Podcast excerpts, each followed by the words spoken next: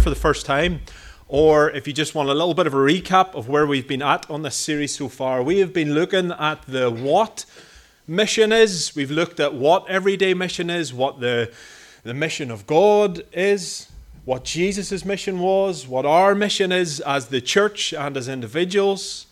We've looked at the how we can live that out. And practically, John Mark has been going through that, what that looks like in the last few weeks. I want to take a little bit of time this morning to look at the why of mission. So I'm going to have to be like Professor Chris Whitty and say, next slide, please, because the little clicker wasn't working. Next slide, please, fellas. So, the why of mission. It's really important for us to ask ourselves this question and to keep this in our minds at all times. I've been really reminded of the importance of why, um, because our middle child, Sophie, uh, is living up to her name, wisdom. That's what Sophie means. She consistently asks the question at this stage in her life why? Why, Daddy? If she, why does this work this way? Why are we going here? Why do we have to do this? She's always wanting to find us out. And I found that's a little bit like my, what my heart was like whenever I was younger. I think I've told you the story before. I used to investigate into everything why does this work this way? And, I, and my mum ended up losing me in the supermarket in Maghera because I was underneath the fridge trying to work out why does it work this way? Why does it have to work like this? And trying to work out all the little complexities of it. But it's important for us to remember this um, some of you will know I've been doing a, a, little side course in like business and accountancy and things like that. And I was reading this. I came upon this quote a couple of weeks ago, and it's just really stuck with me. It's from a guy called Simon Sinek, who has written this book called Find Your Why. And I, I don't really like um, trying to connect businesses with church and all that sort of stuff. But, but sometimes God speaks to us in weird ways and through things. And here's, here's the quote He says, All organizations start with the why. But the best ones keep their why clear year after year. And we can learn something from that as the church. Because what we're going to look at this morning is nothing new. I can't say this is something that I haven't spoken on before. I can't say it's something that you won't have heard before, but it's really important because it's the why, it's the motivation, it's the heart behind mission. And for us to keep our mission clear, and to keep our hearts focused and our minds focused on the one whose mission it is, and to display his heart in the right way, then we have to consistently do heart checks onto the why we partake in his mission. And so I want to look at someone this morning in Scripture. Um, we can look to Jesus in this ultimately. We're followers of Jesus. But sometimes we give ourselves a get out clause in that because what we end up saying is, well, yeah, of course, sure, of course it's Jesus. Like he's, yeah, he's fully man, but he's fully God at the same time. So of course he's going to live this way. If you just take it back at the minute, we'll, we'll go to that in a wee minute. And uh, what, what we are looking at is someone whose life was radically transformed when he encountered Jesus. Someone just ordinary like you and I. But this was someone who was like his life purpose was killing and persecuting Christians. Then he meets Jesus and he becomes the greatest pioneer evangelist and leader in the early church that there ever is and ever has been. Um, when we read through the New Testament, most of those are his letters to the early church. I'm talking for those who read their scriptures, you'll be aware of this about the Apostle Paul. For those who don't need or who don't read their Bibles, his name was Saul. He met with Jesus and he became Paul, one of the early leaders in the church. And so we can learn from him. So let's buckle in. We'll get into some scripture this morning and uh, unpack this why of this. What I want to do this morning is look at Paul's letter to the Corinthian church, his letters to the Corinthian church. Why do we look at this? Let me explain that. Well, in chapter 1, verse 2, he says, that he's writing this letter to the, not just the church in Corinth, okay, but he says, together with all those everywhere who call on the name of the Lord. So that includes you and I. So there's stuff that's in this that is for us and not just the Corinthian church. Paul visited the people in Corinth on his second missionary journey. So he had, um, right through Scripture, we see three missionary journeys. This was on the second one. And I reckon he spent about 18 months there preaching and teaching the Word of God and seeing people um, hear the good news about this Messiah who had been crucified on a cross. So he spent 18 months here. He has this close affinity with the church in Corinth. He has this real attachment, this relationship with the church there. And so he writes various letters at various points in time to address issues that are happening there. And he even sends trusted people like his, uh, his I'm going to call him his intern or his little protege that he had alongside him, uh, Timothy to go and sort out these issues sometimes. And so we're going to look at 2 Corinthians this morning, as you've seen already.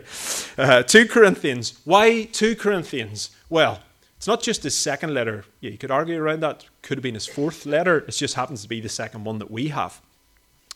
But in this, we get this little insight, I think, and I've been exploring through his letters. I think out of all of the letters, this is the one where Paul bears his heart more than any of the other letters. We get a lot of good, solid theological insights in all our letters, but here in 2 Corinthians, we hear Paul's heart, but we also hear his hurts. We hear about the privileges of ministry, but we also hear about the pressures of ministry. And so Paul talks, and I encourage you to get into this this week, honestly. Like, read through this for yourself. Don't just take my words for it, read it. You'll see he talks about persevering through trials, through the nature of Christian service, evangelism, giving, all these sorts of things. But there's this one little passage, and I encourage you to open it now. You've seen it already. 2 Corinthians 5. Let's go to 2 Corinthians 5, okay? And if you have a Bible there, would you open it? Honestly, if you want to turn it on, have Scripture in front of you. There's no better words than that to speak into you. I want to zoom into this one little passage, 2 Corinthians 5 11, verses 6 to 2. And in this, we get a little bit of the heart and we hear the why, the why Paul does what he does. So 2 Corinthians 5.11, we're going to read this together. I think we've got time. Yeah, let's do it. 2 Corinthians 5.11, verses 6 to 2. And it's entitled The Ministry of Reconciliation, which is, well, as we've heard, that's a lot about what God's mission is about. So he says in verse 11, Since then we know what it is to fear the Lord, we try to persuade others. What we are is plain to God, and I hope it is plain to your conscience. We are not trying to commend ourselves to you again, but are giving you an opportunity to take pride in us, so that you can answer those who take pride in what is seen rather than what is in the heart. If we are out of our mind, as some would say, it is for God. If we are in our right mind, it is for you. For Christ's love compels us. Because we are convinced that one died for all, and therefore all died, and he died for all, that those who live should no longer live for themselves, but for him who died for them and was raised again. And so, from now on, we regard no one from a worldly point of view. Though we once regarded Christ in this way, we do so no longer. Therefore, if anyone is in Christ, the new creation has come, the old has gone, the new is here. All this is from God who reconciled himself through Christ and gave us this ministry of reconciliation. That God was reconciling the world to himself in Christ, not counting people's sins against him. And as he has committed to us the message of reconciliation, we are therefore Christ's ambassadors. As though God were making his appeal through us. And we implore you on Christ's behalf be reconciled to God. God made him who had no sin to be sin for us, so that in him we might become the righteousness of God. And as God's fellow workers, we urge you not to receive God's grace in vain, for he says, In the time of my favour I heard you, and in the day of salvation I helped you. I tell you, now is the time of God's favour. Now is a day of salvation. Amen. May God bless the public reading of his word into our hearts far more than my words. As we read through this, we see that Paul addresses the concerns of the church. So you, you, get to hear this. I'm not just saying that. Read through this this week, and we see he is saying, What we are is plain to God. And I hope it is also plain to your conscience. And so he's, he's saying, Look, we're confident in who we are. We know who we are.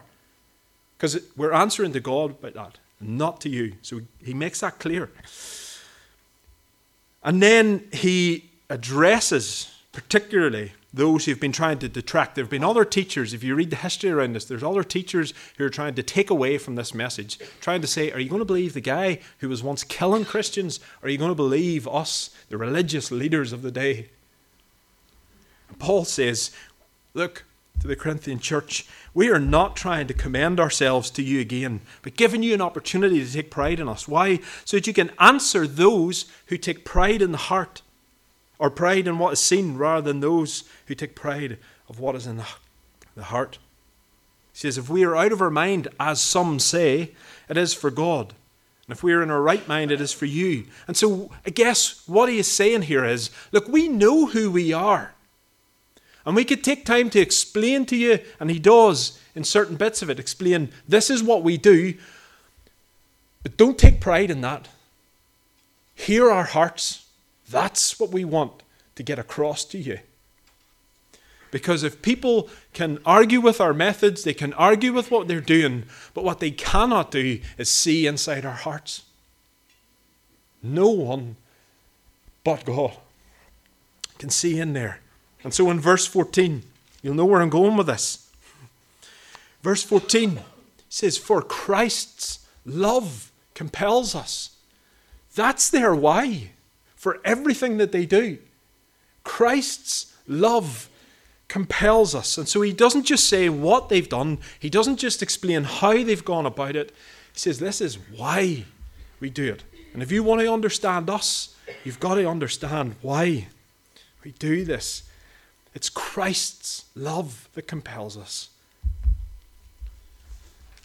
What is this love that's being talked about here? What kind of love is this? Because it's not just some sort of manufactured love that can be drummed up inside their hearts. It's not just some sort of airy fairy, all the fields sort of love. Okay? This is a love that flows from a deep gratitude for what Christ has done for them. A deep and thankful heart for what Christ has done for them. Look at what Paul says here. He explains in verse 14, one died for all, and therefore all died. Later in verse 17, if anyone is in Christ, the new creation has come. The old is gone, the new is here. Paul grasped what exactly Christ had done for him.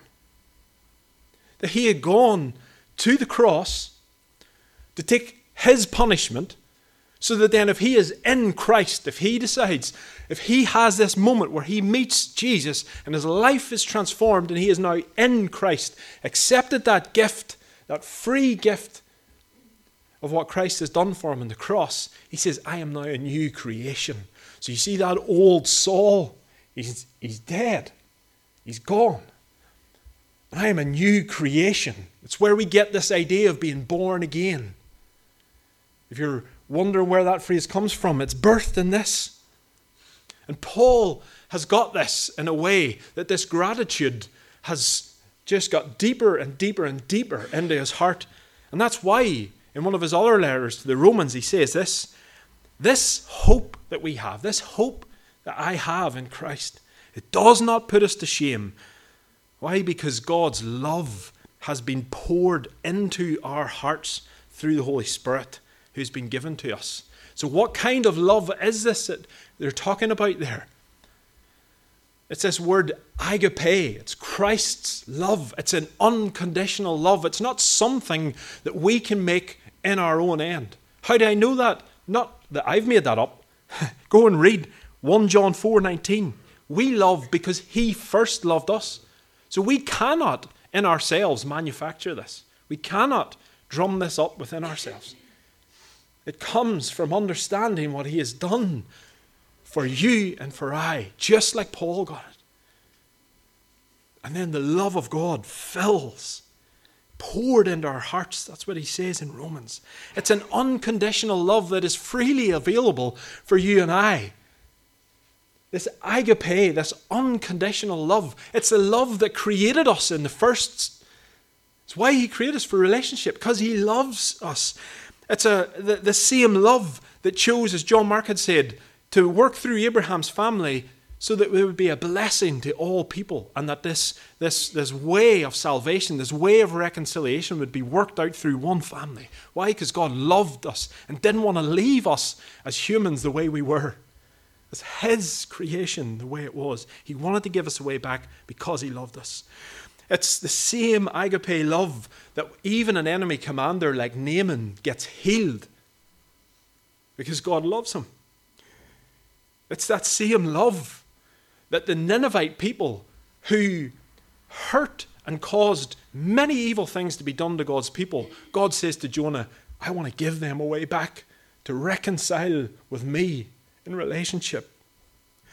It's that same love that we read of in the story of Hosea and Gomer that tells us that even when we adulterate ourselves out to other gods, He doesn't just leave us, He comes running after us. Why? Because it's an unconditional love.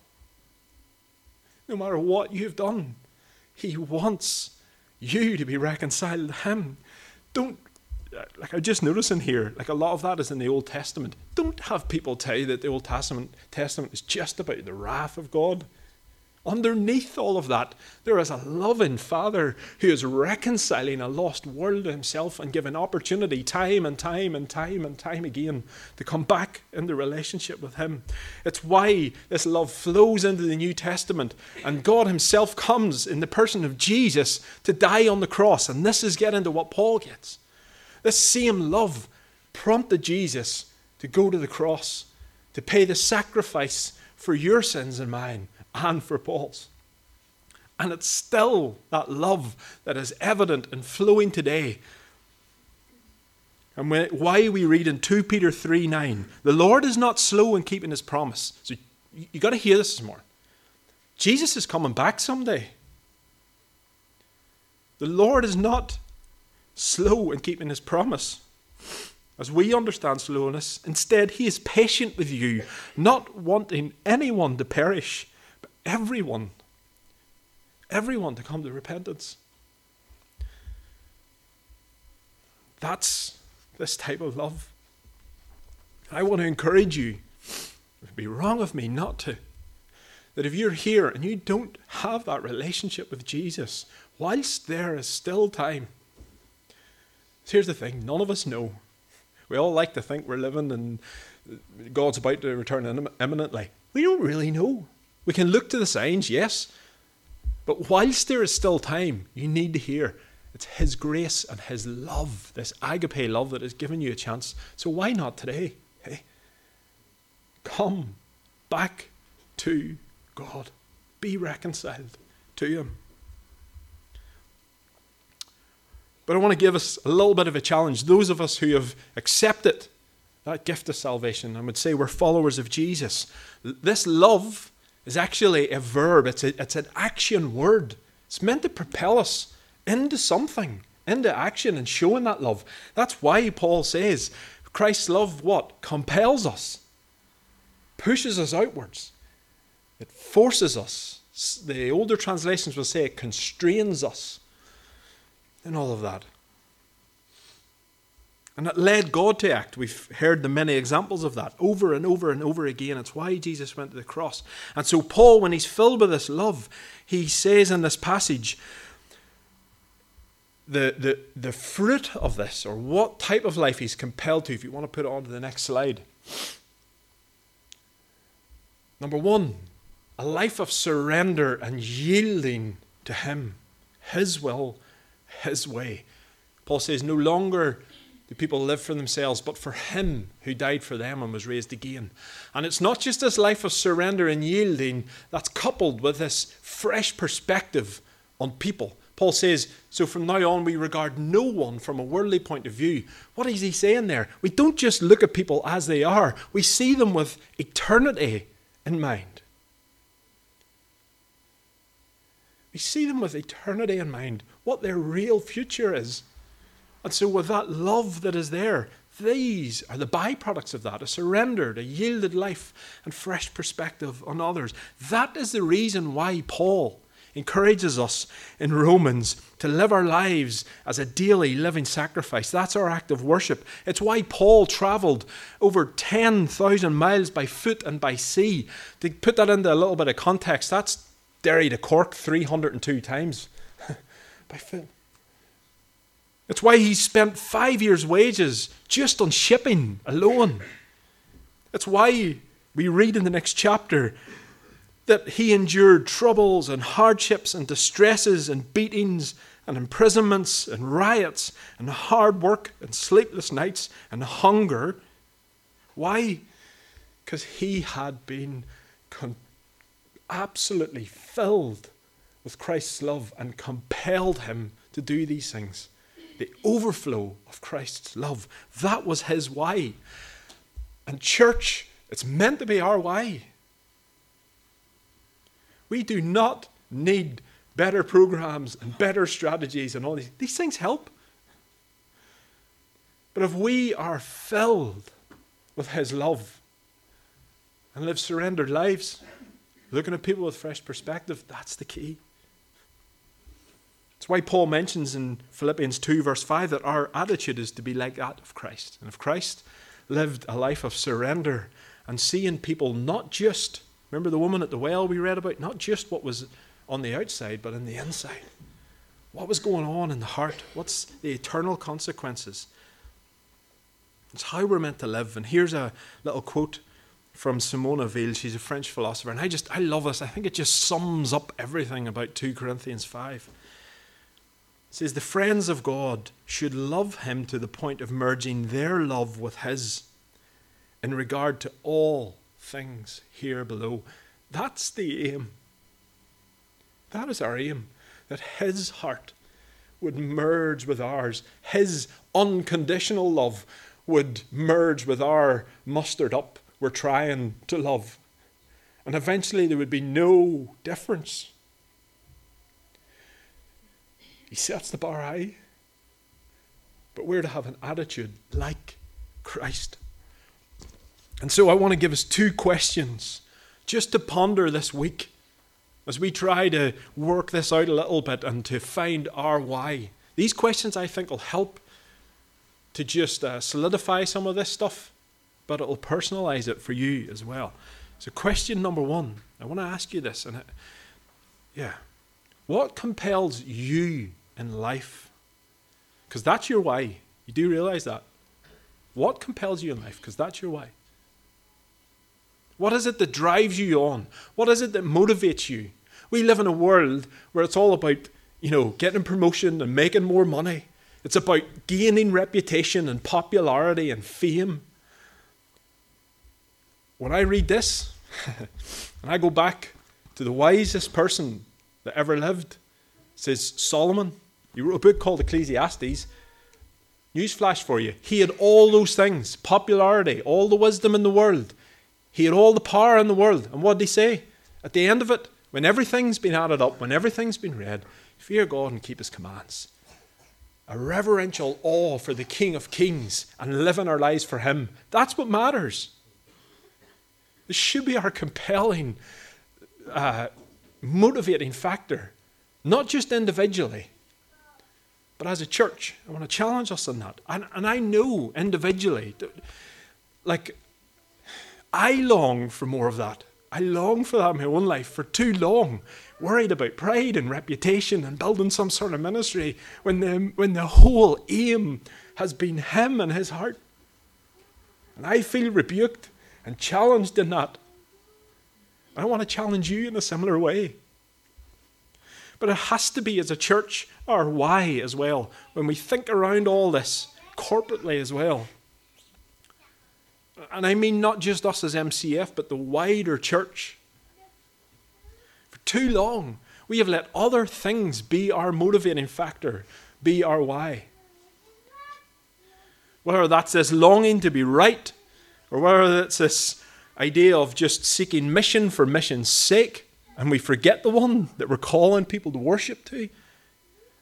Whether it's some sense of religious duty or obedience or some sense of wanting to be in control or hold on to Christendom, those have been our motivating factors.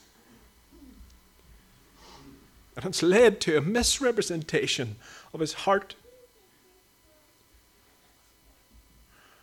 that has led people to turn away, not because of him and his love, but because of how we have reflected that into this world.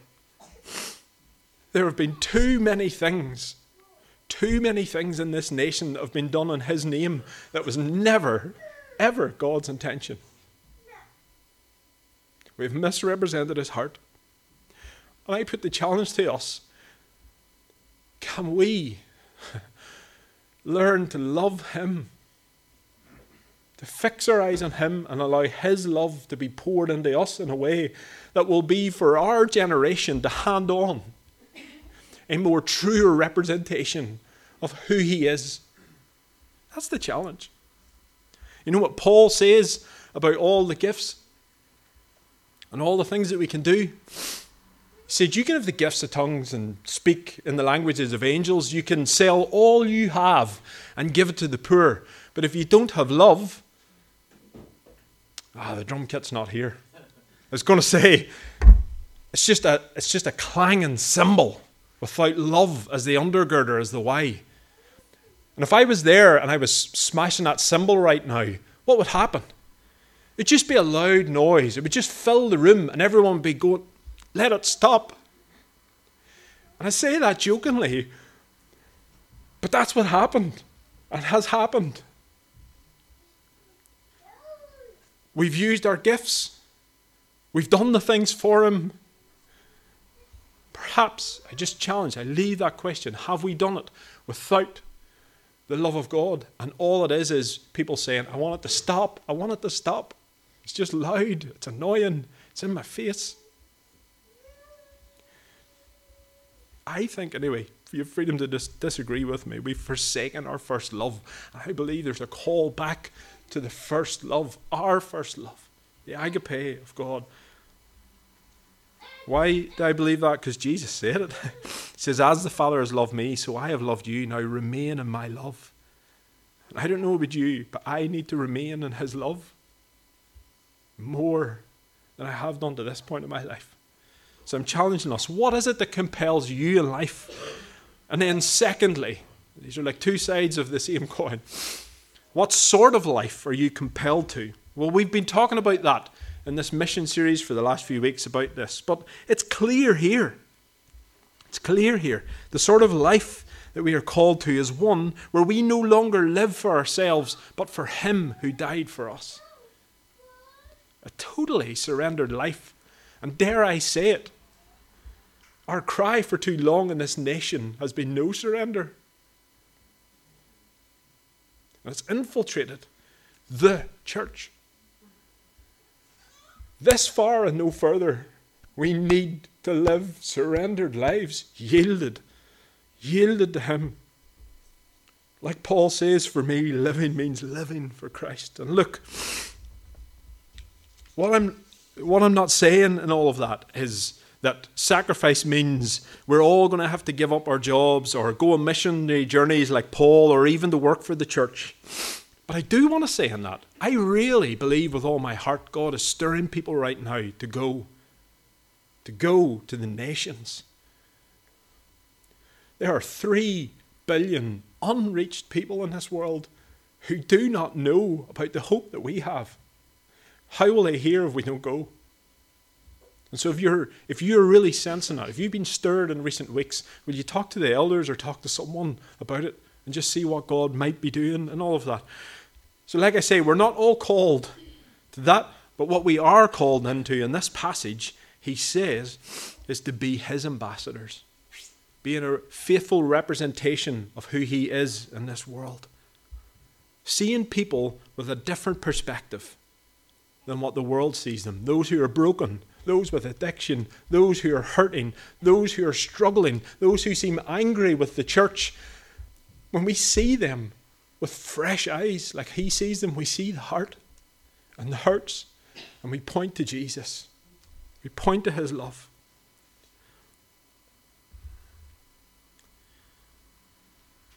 I don't know about you, but I long for the sort of life that I would live. And, I, and I'm challenging us in that to be one that lives fully surrendered to Him. And that I would begin to see people with a different perspective than what I currently do. So I want to bring this into close. Where do we start with all of this? Well, it says, I believe, look, I, like I believe what this says. And it says in the book of Isaiah that when his word goes forth, that it won't return unto him void. And so it will prosper for his purpose. And so you've, you've heard a bit of his word, you've heard what he has done for you and for I. And I want to give us just an opportunity to respond. We'll pray in a moment.